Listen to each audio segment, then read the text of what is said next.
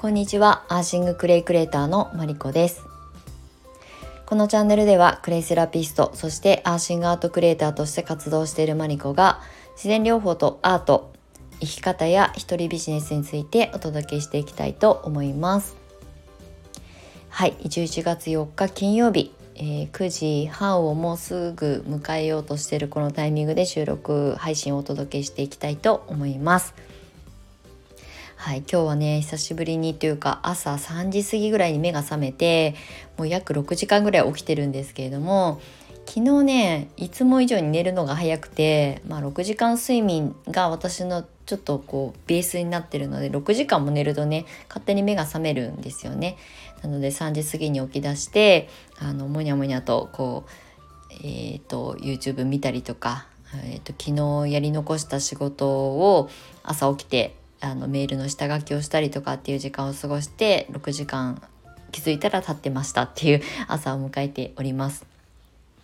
でも私は基本的に今会社員じゃないので朝早朝に活動することをあの自分の活動時間として重きを置いてるので、まあ、午前中に全ての発信作業だったりとかメール返信だったりとかっていう作業を終わらせるようにしています。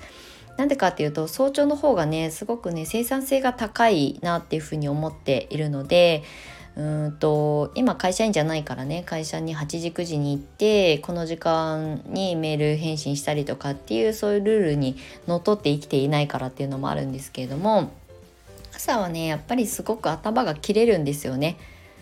そうなので夜遅い時間にあの活動されてるクリエイターさんみたいな方たちとはまたちょっと生きる時間軸が違うかもしれないんですけど私は朝早朝にパソコンに向かってノートの記事書き始めるとところからスタートすることが多いんですね。で音声も同じようにノートの記事を書きながら書きながらノートで話す内容を決めていくのでそういうあのスタイルで仕事を今はしております。でね今日はあの何を話そうかなってあの本題ね話そうかなと思ったんですけど急にねあのこの年末に私は U ターン以上を控えているのであの両親との関わり方とかっていうことをねここ数年分のことを思い返してみた時にあのアナログのお手紙って結構効果あるよっていう話をねしようかなと思うんですけれどもあの私がねやっぱクレイセラピストとして生きてきたこの約10年間とあと同じような仕事をしているその自然療法とか健康知識をこうねあのコンテンツにしているあの先生方が私の周りにはすごく多いんですけれどもやっぱりねあの自分の知識に、えー、合わない合わないというかまだ追いつかない家族たちに対して、えー、その家族たちの健康のことを考えてこうした方がいいんじゃないかなした方がいいんじゃないかなっていう思いがどんどんどんどん積み重なっていくんですけどでも同じ情報を見てるわけじゃないし同じ経験を積み重ねてるわけではないので押し売りになってしまったりとかねあの家族だからこそ両親だからこそ喧嘩になったりとか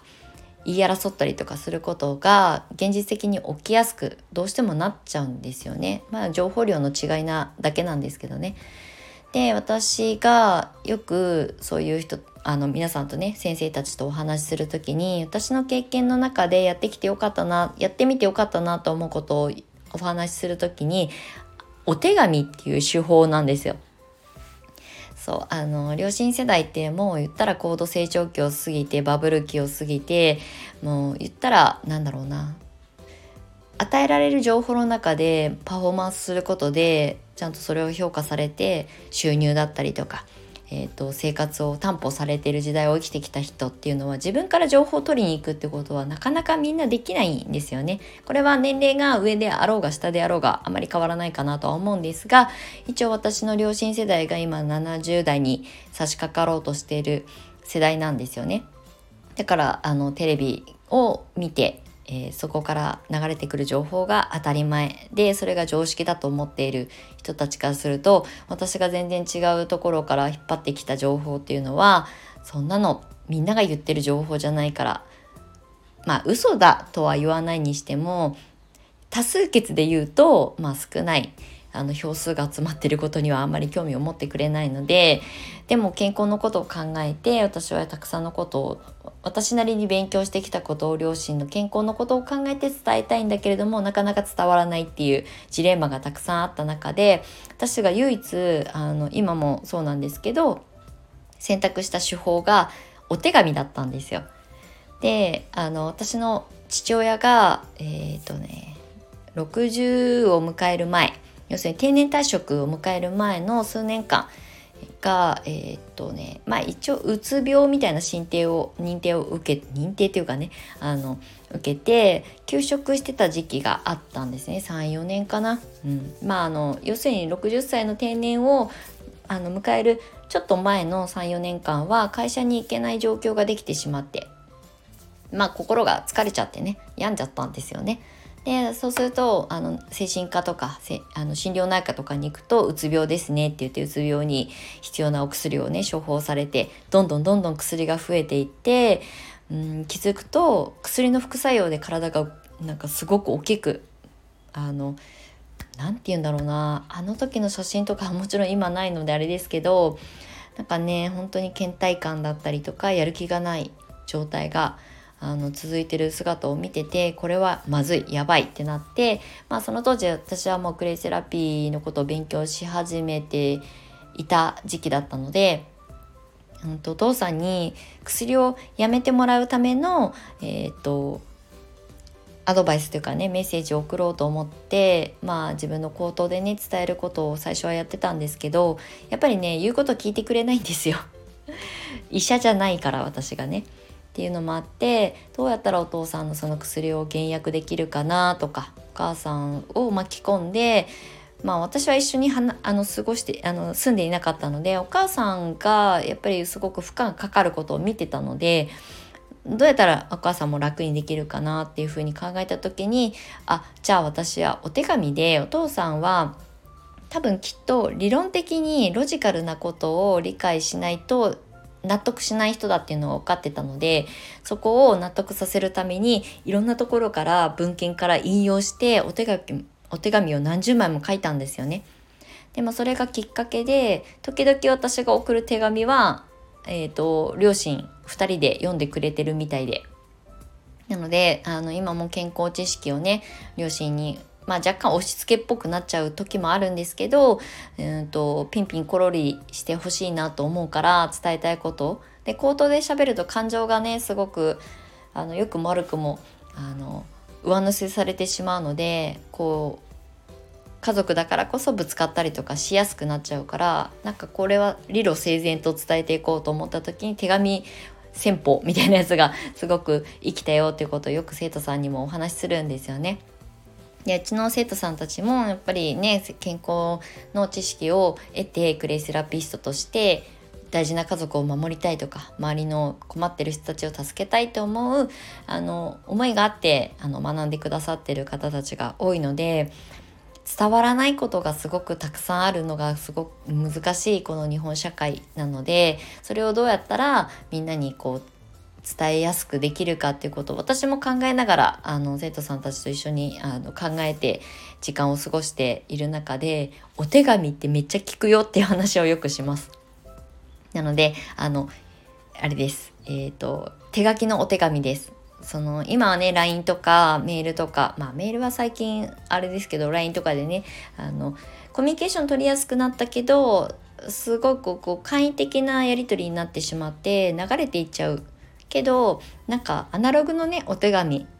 封入して封書で届けるっていうお手紙ですけどそこに書く時間ってすごくこう時間もかかるし文字もう最近メールとか LINE とかに慣れちゃってると文字書くのが面倒くさくなったりとかするからあの簡易的なねあのやり取りの方が楽だからそういう情報を送るんですけどそれよりもやっぱり手紙に向かう時間って実はすごくこっちも書く言葉も選ぶしっていう風に向き合うとそれが伝わるのかなと思って。書いてる文面はもちろんのことを書いてくれてるそれを送ってくれるプロセスを受け取ってくださった時にくれた時にねそこにあのお互い感謝が生まれたりとかっていうことが人の心を動かすのかなっていうふうに思うので私は本当にここは絶対あの伝えないといけないと思うことに関しては未だに両親に手紙で書きます。はい、毎月あの何かしら何かしら健康商材を送っているのでそこにね今月はこういうふうに思ったっていうことは全部自分の手書きの手紙を封入して送っています、うん、毎月じゃないけどね。そうでもそれを読んでくれてる両親は意外とその手紙はね取っといてくれてるんですよでよくねちょっと冒頭に戻りますけど健康関係の仕事をしている、まあ、先生仲間クレイセラピー関係なく、まあ、あの食のプロだったりとかっていう人たちが私の周りには多いんですけど意外とね悩みってそこに結構近いところがあって家族に伝わらないとか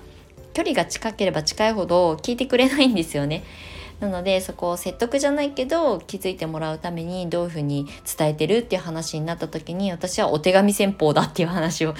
しています。なんかね意外と手紙は響くっていうこれは別にあの健康のことだけじゃなくてお友達に対してもなんか手紙が届くとちょっと嬉しかったりしますよね。なんかその年賀状ってとかあのそれ以外のうん、初中見舞いとか残暑見舞いとかっていうのはとても素晴らしい文化だけどなんかこうやっつけみたいになってるものって人に伝わってしまうのでそれよりはなんかこの人から手紙が来たってなんか何事？っていう風に感じてもらえるような私は伝え方をしているのであのとっておきなんですよねお手紙戦法が。そう。戦法って言ったらあれですけど方法として。私の言葉をあの肉声じゃない形で届けるっていうことも一つ伝え方のコミュニケーションの一つだと思っているので私はそれを結構ね あの楽しんで、えー、採用しております、うん、だからなかなかね自分の言葉で伝えてまあ距離が近い家族だからこそ喧嘩になっちゃったりとかすることにストレスを抱えるんだったら手紙の方が自分も書く時に冷静になれるのですごいおすすめですよってことをよくお話ししています。伝え方ってすごく大事だし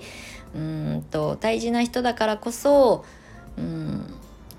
分かってほしいから熱量がこもりすぎてあの人相手である、まあ、両親だったら両親に対してこう攻撃的になりすぎてしまうこともあるんですよね。だからそれをこう沈静化させて伝える側の私もちゃんと自分の心を穏やかに冷静に伝えようと思った時は手紙がすごくいいなっていうふうに思っております。